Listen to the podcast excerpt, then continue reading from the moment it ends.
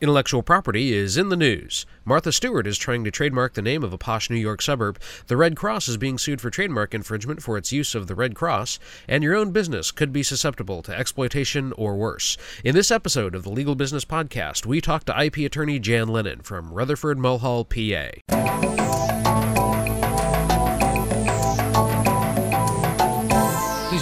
That the information and opinions in this podcast are for general educational purposes only. The laws of every jurisdiction are different and constantly changing, and each legal problem is different. Joining us today to discuss intellectual property, or IP, is Jhan Lennon of Rutherford Mulhall, PA, here in Boca Raton. Good morning, Steve. Thanks for being with us, Jhan. Tell us, just before we jump into the, the whole thing, intellectual property and, and small business or medium sized business, tell us a little bit about yourself and the firm. I'm an intellectual property attorney. I represent small to mid sized businesses as well as some uh, larger corporations. I'm licensed uh, both here in Florida as well as Massachusetts. And uh, I work for Rutherford Mulhall, PA, which is a 25 lawyer firm based here in Boca Raton with offices as well in North Palm and West Palm Beach. Fabulous. And how long have you been doing uh, intellectual property? I've been uh, focusing on intellectual property law for about the past uh, seven or eight years. I know it's not just for the inventor or author anymore, is it? That that's correct. One of the exciting things about this area of law is it is one of the fastest growing disciplines, and one of the reasons for that is just the incredible access that people have to content now because of the web and the ability for individuals and businesses to create both creative products in the areas of uh, literature, music, uh, as well as inventions and uh, unique processes.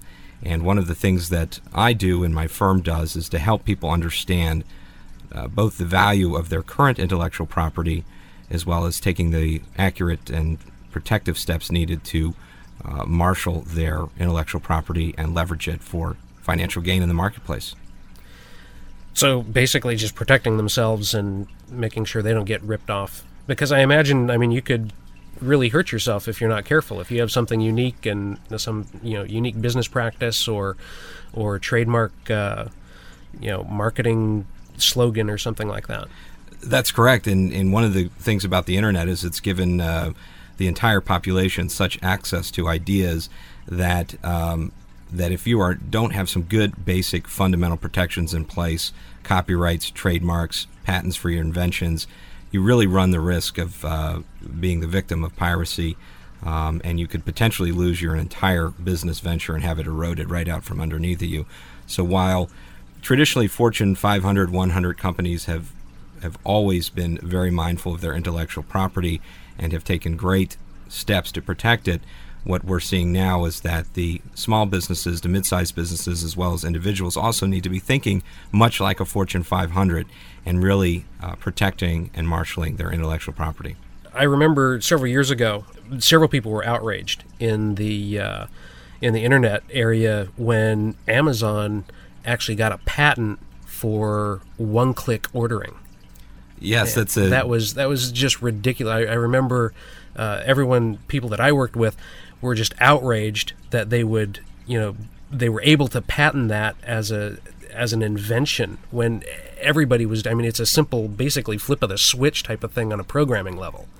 Yes, Steve, you're right. That's that's one of the. Um, that's kind of the wild west of, uh, of intellectual property and, and patentability, and uh, something that uh, we're increasingly seeing um, businesses apply for these. They're called business method patents, and they essentially are uh, applications to protect a particular uh, process or procedure. And they are obviously of uh, incredible value if you can get one, but they're one of the uh, perhaps one of the hardest and most complicated patents to uh, file and have approved because you're right, you're dealing a lot of times with. Um, which seem like uh, generic or amorphous concepts, and to get them into the patentability sphere, sometimes to to lay people seems um, does seem a bit ridiculous. But um, you know, stay tuned because the business method patent is one of the uh, hottest and um, probably most exciting uh, and often misunderstood areas of uh, intellectual property law.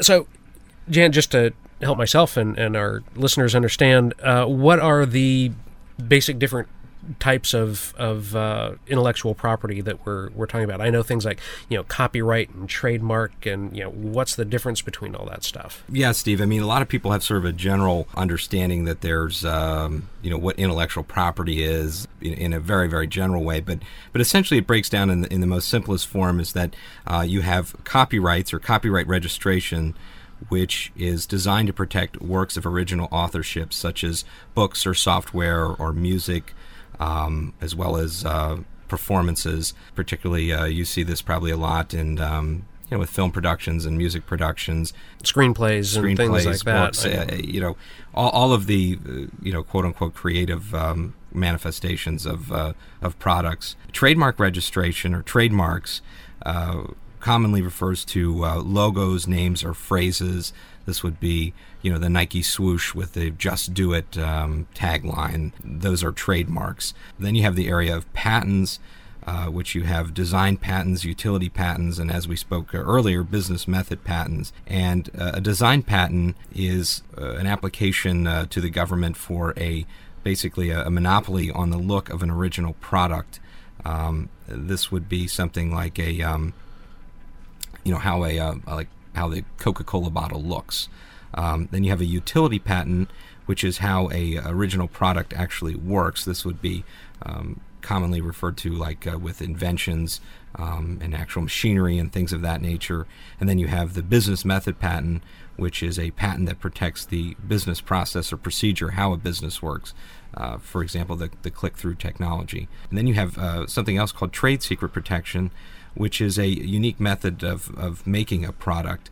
Um, this this area is the trade secret uh, arena is a, um, a, fascinating and often litigated area, and it is unlike the other uh, intellectual property that I mentioned earlier. Trade secrets are not necessarily um, those things that are are applied for through the government, through the United States Patent and Trademark Office, such as trademarks and patents and copyrights. These are things that a business has within its four walls that is confidential, secret information that um, helps it to run or, or defines what services uh, it offers. Companies establish uniqueness with tactics such as locking up formulas and having employees sign confidentiality agreements.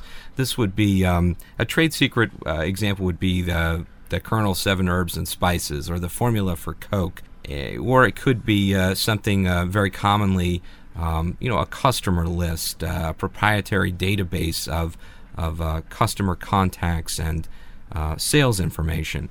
And this, again, is one of those areas that I'm very um, proactive with my clients about because oftentimes a smaller, mid sized business may have trade secrets that they don't even realize that, that they are their trade secrets. And they need to take some very basic protections to protect those, particularly when other individuals in the company have access to this information. We see very often uh, situations where businesses have um, developed an outstanding product, have a great sales force, have really defined themselves in their niche, and uh, lo and behold, they've got a an employee who is in the organization and says, uh, "Wow, I bet I could do this and, and make make more money if I were doing this on my own," and has access to certain trade secrets such as customer lists and uh, proprietary Recipes information. yeah, and and can go out very easily and just duplicate the business model on their own once they have those trade secrets. However, if you take certain protections, having these employees uh, sign confidentiality agreements, non competition agreements, uh, recognition of trade secrets, again, these are very basic measures but can protect a business uh, immeasurably and give them something to, one, discourage these folks from even going this route and, and trying to take this information and and uh, heaven forbid they do actually take this information, you would have the ability to uh, sue them and enforce the various uh, contract provisions. Again, it's a good basic thing to have in place some basic confidentiality agreements, trade secret type agreements to really lock down um, the things that make your business vital.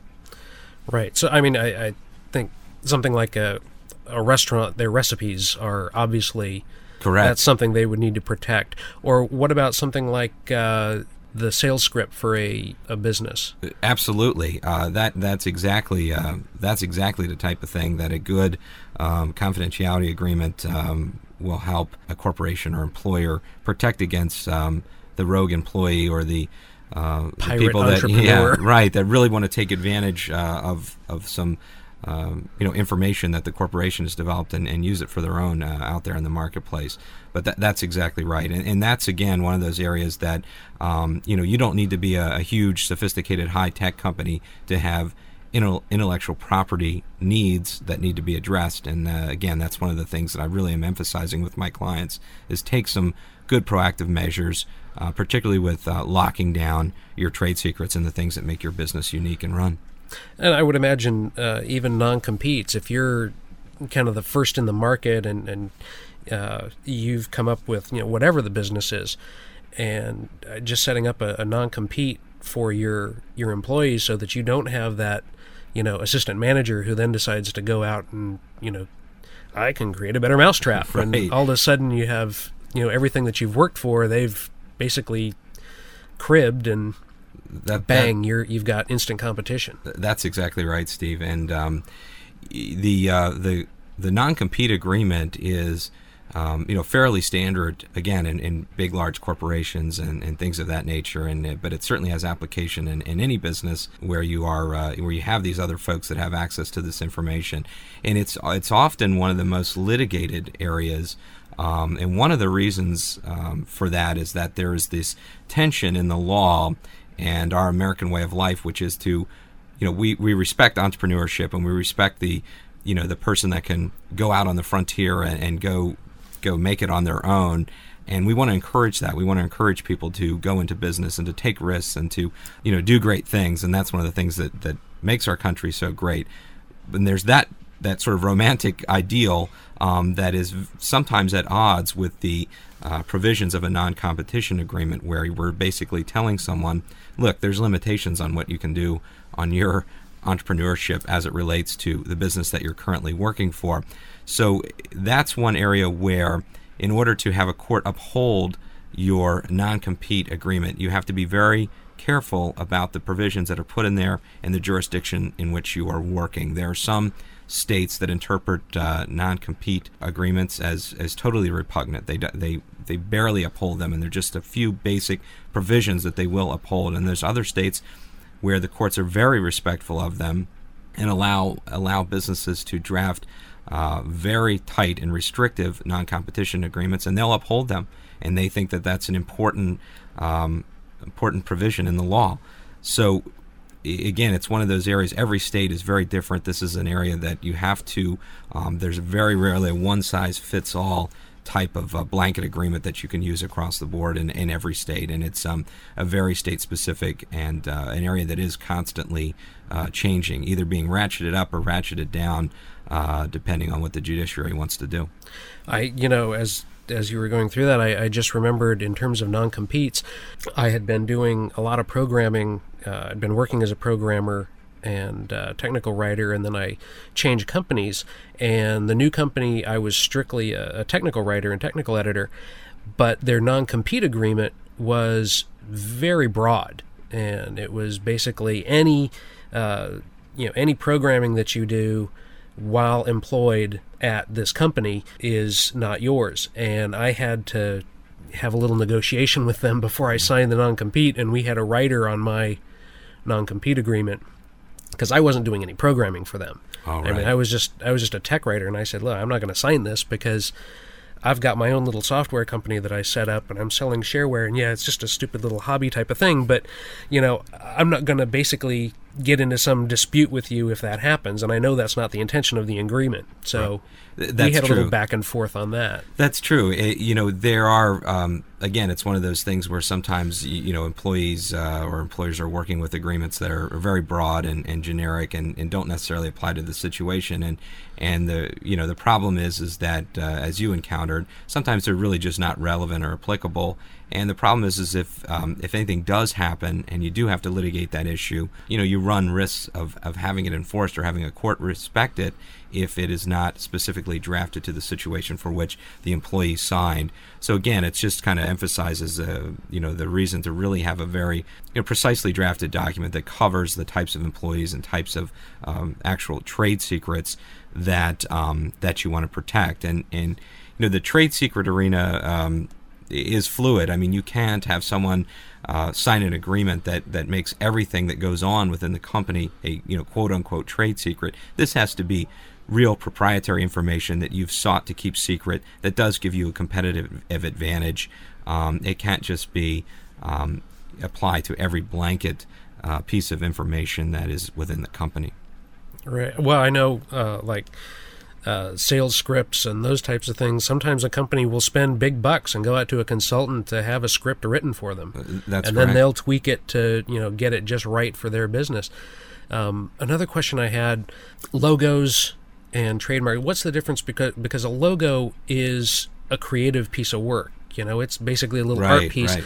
Um, is that copywritten or is that trademarked or is it both? you could actually uh, you you could actually have uh, reason to protect it in both arenas. Uh, you know, the trademark uh, registration uh, basically uh, does protect things like logos and um, and taglines and, and things that you use to sell your product. But you know, a creative artistic piece um, that's associated with the logo could also be filed for uh, copyright protection as a as an original creative work. And you, you know, you depending on the circumstances, you may want to think about both. You may want to have the actual um, the actual trade the actual uh, logo uh, that you do use as your trademark registered as a trademark, but you also the creative component of it, um, the actual graphic design, may also qualify for copyright protection as well. And one of the other issues with trademarks is that um, you you what you want to do is have both the the logo and the words associated with it um, filed uh, separately as trademarks. In other words, if you have um, you know again Nike Just Do It, you want to have the graphic uh, swoosh uh, protected as a trademark, as well as the words associated with it protected as a trademark as well. So you might have multiple filings for an individual mark. I, I know working with some graphic designers, they've done logos for me, and they've offered in some cases to give me the paperwork to get it trademarked or or what have you. Some of them do that, some of them don't, and I, I imagine I know it's crossed my mind from time to time. You know, if you're dealing with someone a little shady on the on the graphic end, or is this really my logo? I, I know I Right. paid them for it. It's you know services rendered type of thing. But how how would a business person protect themselves? You know, to make sure when they get a logo designed for their website or their business or whatever, uh, what steps should they go through to to make sure that that is their logo? That's a that's a great point. You know, the first thing is uh, do exactly what you did. Actually, communicate that issue with the designer up front, saying, you know, what what is our arrangement here? Did you create this, and I'm using this under a, a licensing agreement, which is a again a limited right to use something, or are you essentially giving me the copyright ownership in this graphic design so I can go and use it as a trademark. Um, you got to remember a trademark is, is something that you're using or intend to use to um, sell goods or services in the stream of commerce, whereas a, a copyrighted design may be um, a creative work that, that someone could, you know, essentially kind of sit on the rights. They could create something um, and they, for instance, a, a photograph or a um, or logo design or a piece of artwork or a picture where they own the they've copyrighted as a, a creative piece that they own but it's not necessarily being used to sell a product or service so it's not necessarily trademarked.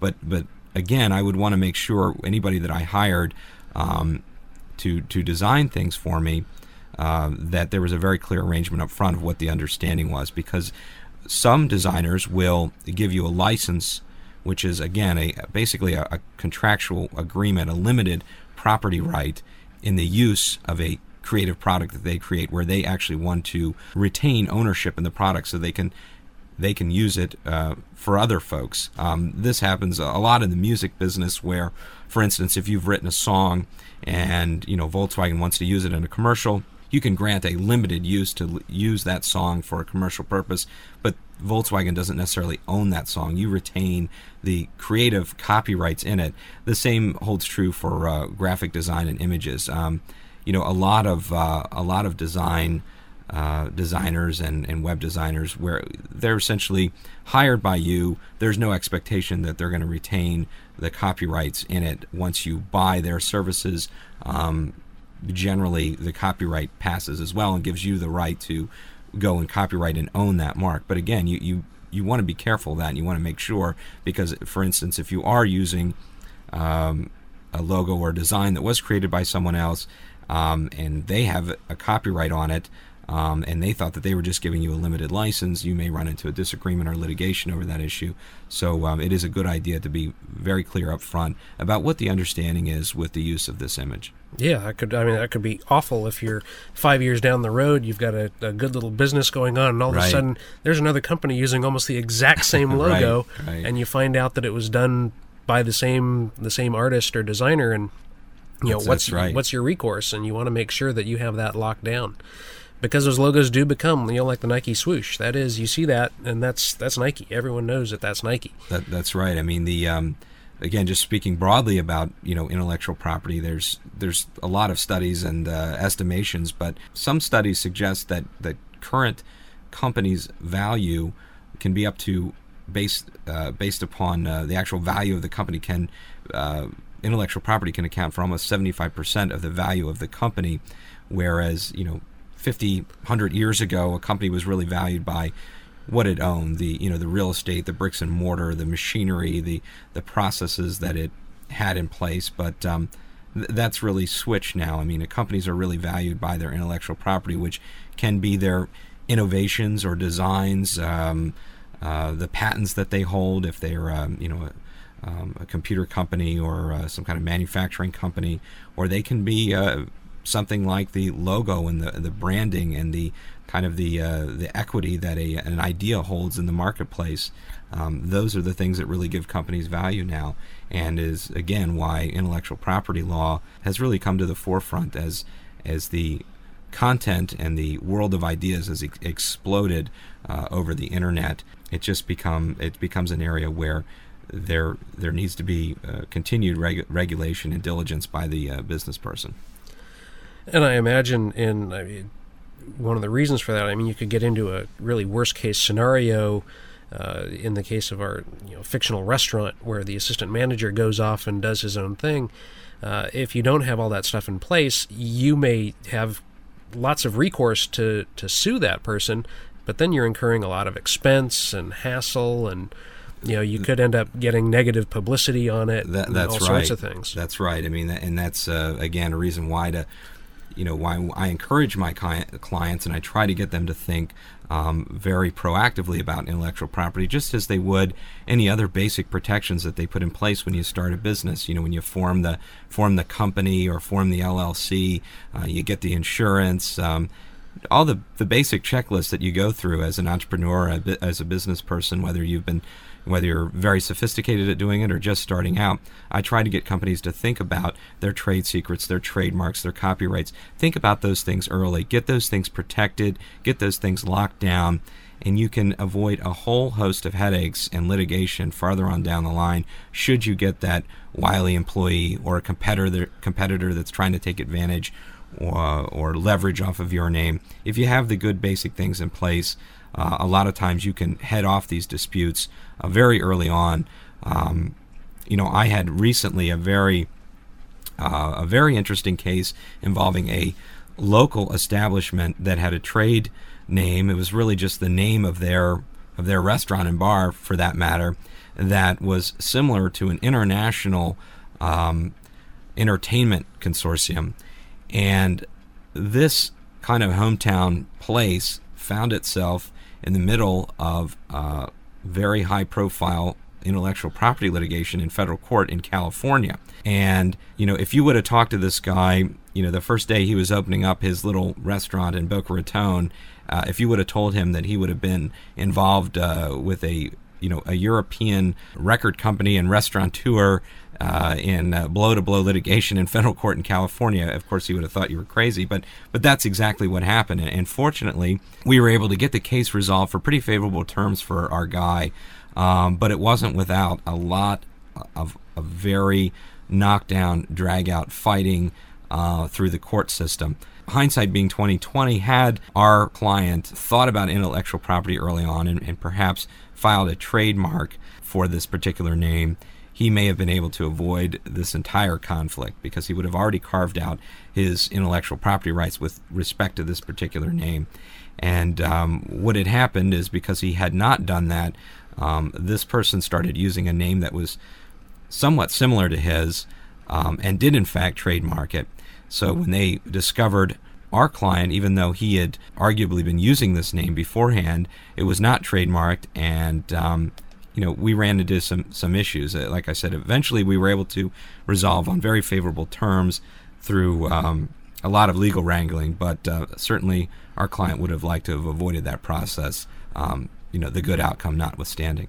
Right. Yeah. Well, I know my my father always says, you know, if you're going to be in business and you're in business long enough, you're you're going to get sued or you're going right. to sue somebody. It's just going to happen. right. uh, but if you can avoid those those big ugly ugly cases, that's that's the whole point. And I was thinking one of the one of the great things about this, and I guess it's it's being added more and more by lawyers to their their business checklist when someone's starting a business is the intellectual property.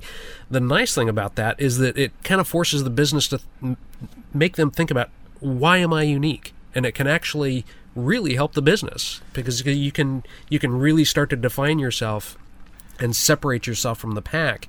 that's uh, correct. I mean, you know, part of the exercise when, when we do work with clients about protecting their intellectual property is is getting them to think about uh, leveraging their ideas and uniqueness. And you're right; it does it does make them a better business because it forces them to think about, wow, okay, what do I have that's worth protecting? And if I don't have it, maybe I could start creating it. Maybe I need a, a better logo or a better tagline, or maybe, geez, maybe I can, you know, improve in these particular areas. And in what we what we try to do is is help them think in those terms and think about their enterprise as an intellectual property business even though they may be making pizzas or making you know milkshakes. I mean think about your business as an intellectual property business even if you don't think you're in the intellectual property business.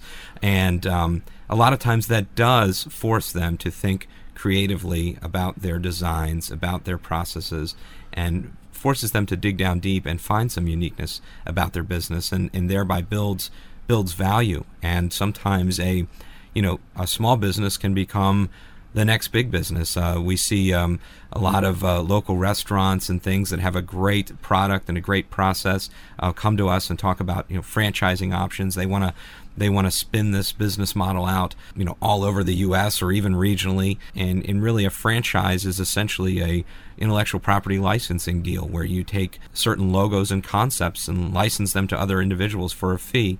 So it's, it's essentially at its heart the value is in the intellectual property, is in the logo, is in the is in the look, is in the the trade secrets, the you know the herbs and spices, the things that make it unique. And so when a business thinks in those terms early on, again, even if their their vision is really only local, um, is is somewhat limited in scope, um, you know, you don't know what's around the corner, and you certainly want to be thinking about ways to make your vis- business valuable in the marketplace, both from a local standpoint and a national standpoint, should you wish to expand or, or go a different route with your business. All right. So you're really, you know, setting your setting yourself up for success and protecting your success at the same time. Th- that's correct. That's great. Well, if let's say a, a business owner decides, you know, I, I really do need to, to talk to somebody uh, what are the things that they should think about and get together before they plop down in front of an attorney? That, that's a great point. Um, you know, the the more productive your meeting meeting can be with an attorney is the better one because there's always the time efficiency factor, and, and you want to be able to give the uh, the lawyer as much valuable information from the onset so he can properly evaluate what course to take. Um, you know, at, at, the initial meetings that I have with clients, you know, one of the things I, I would like them to do is really take an inventory um, and be over inclusive uh, with what what their business runs on. You know, let's talk about the customer lists, the products, the logos. Um, really, co you know, bring together all of that information to the first meeting. Again, I'd rather have them be overly inclusive because I may see something in there where you know, I may see a trade secret, you know, an arguable trade secret where they just see it as a, oh, that's that's the list of our customers that we use, or that's um, the way so we've I, always done it. Right, right. So I really encourage, um, you know, I really encourage uh, over uh, over inclusive in our first meeting, um, because then that gives me the ability to to hopefully find areas that. Um, that, uh, that, that we can work on, but yes, definitely. You know, I want them to bring uh, printed um, you know printed versions of their website. Um, you know, so we can talk about possibly copying the content of their website. Um, you know, bring any sort of designs, ideas. Um, you know anything that that has become part of their business that they've created. Now, one one thing that I, I want to make clear is that on the patent front, that is a whole different uh, arena, uh, a sub niche of um, the you know the big intellectual property picture, where I do not counsel folks in the patent arena because uh, patent lawyers have to be a member of a patent bar and uh, very often have an advanced degree in um, in a particular field, such as electrical engineering, or they have an advanced. They they usually have a science background combined with the legal background. But we have um, several uh, outstanding law firms that we have a relationship with, where we we essentially partner with them on the patent front.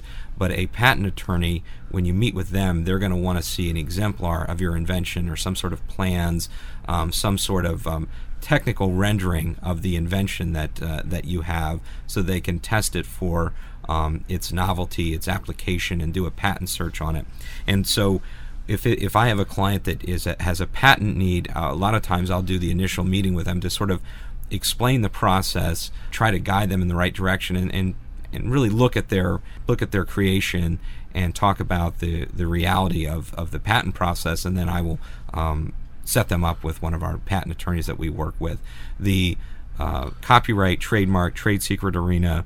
That's um, that's my sphere. That's my area of expertise, and that's where um, that's where I believe I add value. But again, the, the patent process is, is very exciting, very unique, but it is very long and it is very technical. And the folks, the patent attorneys that um, the the good ones that focus on that area.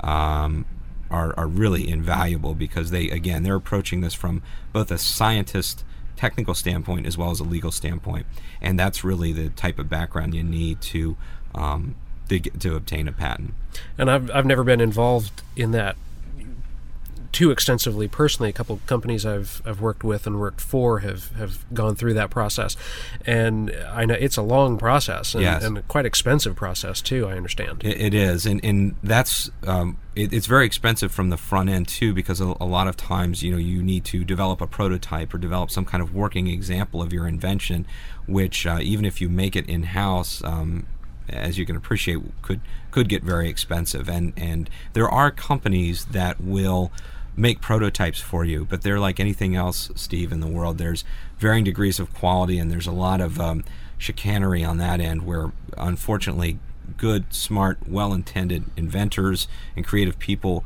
get mixed up with companies that don't necessarily have the same values and sometimes can you can end up paying a lot of money for a prototype that one doesn't work or two is not you know really up to standards for um, for the patent purposes. So I just, um, you know, I, that's one of the reasons that even though I'm not a, a, patent attorney and I don't counsel folks on on patents per se, um, if there is an general intellectual property need, uh, I certainly will talk to people a little bit about that process. And uh, again get them with the right partner that is a um, you know a good patent attorney that can um, guide them through that process. And and a lot of times uh, what I find is that if the person does have an invention that does uh, obtain a patent or they go through that process, then I get back involved with them again, picking up with, okay, we got to protect the name of this thing, we got to protect the tagline, we got to protect the integrity of this by blocking access to it, by keeping it, um, keeping it under lock and key from your employees, by keeping it, uh, keeping it protected. So a lot of times after the patent process is done. Um, I, get back involved with these clients and help them with the sort of day to day intellectual property issues they're going to confront. I, I, remember there was a, a sting not uh, not too terribly long ago uh, about the the I think she was a secretary or something at Coke who tried to sell the the sell the secret formula yeah. to Pepsi or something. She actually approached them. yeah, it's uh, it's amazing. You know, it, it does it. It happens all the time, and um, um, you know, access is you know one of those things too that we talk about with companies is um, who has access to this and do they really need access to it? I mean, is this the kind of is this customer list um, or is this uh, you know is this quote unquote trade secret? Is this something really everybody needs to know, or should we just isolate its access within the four or five key players? Just leave it under uh, in in sort of a um, a vault somewhere. I mean, who who really needs to see this? And sometimes, you know, you'd be surprised to find um, how many companies have um, their proprietary information really disseminated throughout the organization. Again, with um, certain employees that that one would have no reason to use it or see it, and, and it just creates an opportunity for potential uh, abuses. So um, that is one area that um, you know you have to be very uh, very cautious of. Well, who who actually has access to this information? And uh, again, with the um, incredible data storage capabilities of the internet. Um, you know, access is just uh, a click away, and is uh, is so readily abused by folks that um, again you have to be very very careful with it. Yeah absolutely. I mean now especially i mean there's you know thumb drives and these these little Right. uh, you know memory devices that you can you know plug into a usb port. And if you have a disgruntled employee and your entire customer list is on there right it can be it, can be very very dangerous especially if you're keeping credit card information and that type of thing and you haven't protected yourself that way That's right. Uh, that's that's very true. And um, you know, unfortunately, we have seen those abuses. And you know, the the confidentiality agreements and the contracts are, um, y- you know, they are not. Uh, they're not an absolute bar from. I mean, you can never uh, regulate someone. Um, you know, so that, that you can guarantee that this is never going to happen. But at least it gives you, uh, one, a deterrent on the upfront side where someone says, geez, I, I signed this paperwork. Um, I, uh, it, it sometimes makes them more respectful or a little more cautious before they do consider something because now they know their consequences. And then, like I said, if uh, heaven forbid, if they do actually take your information, at least it gives you uh, a platform to uh, file a lawsuit, um, and you're not uh, sort of grasping at um, uh, arcane legal theories to try to enforce your, your ideas. You actually have a, a contract and some black and white uh, print that you can rely upon to help enforce your uh, enforce your agreements. Well, great. Uh, we're coming up on the end of it here. Uh, just to to recap, business owners really need to to take care of their intellectual property, and it's not something you know. Uh, you know, in my dad's day, it was you rent a place, you open up your business, you you know take out a couple ads in the newspaper and you know get your vendors lined up and off you go.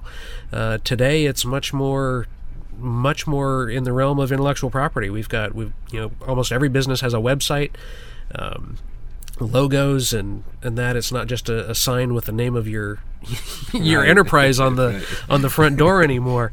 It's uh, you know sophisticated logos and and sometimes different versions of the same logo and all sorts of different things and all these different business practices that we've we've talked about recipes and and uh, business practices and sales scripts and That's right. I mean, w- one of the things that I, I do offer or I talk to clients about is, you know, let's let's have a meeting where we really just inventory your business before before we advise you. Um, what we do is we say, look, let's have a an inventory and, almost a compliance type of meeting. Let's let's go over everything that you have and make sure. Uh, all of the all of the areas are protected. Has your website content been copyrighted? Have your logos been trademarked? Are your key employees uh, locked down to some sort of confidentiality and non-compete agreements? Have you taken certain measures to identify your trademarks and service marks, um, and really, uh, really have them um, uh, take an inventory of what goes on in their company and help them to understand it, and then talk about where they're vulnerable and take the proper steps to protect that information. that's obviously sound advice and i know even it's it i've i've also had friends who were involved in you know family businesses and when those go sour it they Nothing really go worse, yeah. sour so you know everyone needs to sign those those confidentiality and non-competes i would imagine That's right, and you can always you can always blame it on your lawyer, even if you're in a, even if you're in a closely held small business, even with family members or things. You can always you can always say, well, our, our lawyer's making us sign these things and uh, take these uh, sometimes uh, maybe awkward uh, steps when you are working closely with people, but. Um, it, it is just it's just good business, like uh, getting insurance or uh, having any other protections in place. It's good business to take stock of your intellectual property, take stock of what you have, uh, and take the right steps to protect it. Well, great. Well, Jhan, thanks for stopping by. And also, I mean, we touched on uh, franchising and uh, uh, distributorships go along with that, and perhaps in the future you'd come back and talk to us about that. Definitely, my uh, that's my next my next topic in the series is going to be uh, franchising because it's a um, it's another exciting area, and I'm working with some um, very interesting clients in that arena. Um, but again, it's one of those. It's not for the um, it's not for the faint-hearted. There's um, uh, a lot of government compliance issues, state, federal. Um, it's where um, a lot of different uh, types of law intersect in the franchising community, and you've got um, a lot of complicated federal laws that you have to be mindful of, as well as state business opportunity laws, as well as intellectual property laws. So it can be an incredible business model, and it, it can be very lucrative when done correctly, uh, whether you're buying the franchise or selling them. But it is uh, definitely an arena that is not uh, to be taken lightly, and there's a lot of um, a lot of issues that come up, and um, I'll definitely be happy to come back and address those as well. Great. I'll have my people call your people, and All right. we'll set something up. thanks, well, Steve. thanks again, Jhan. Thank you.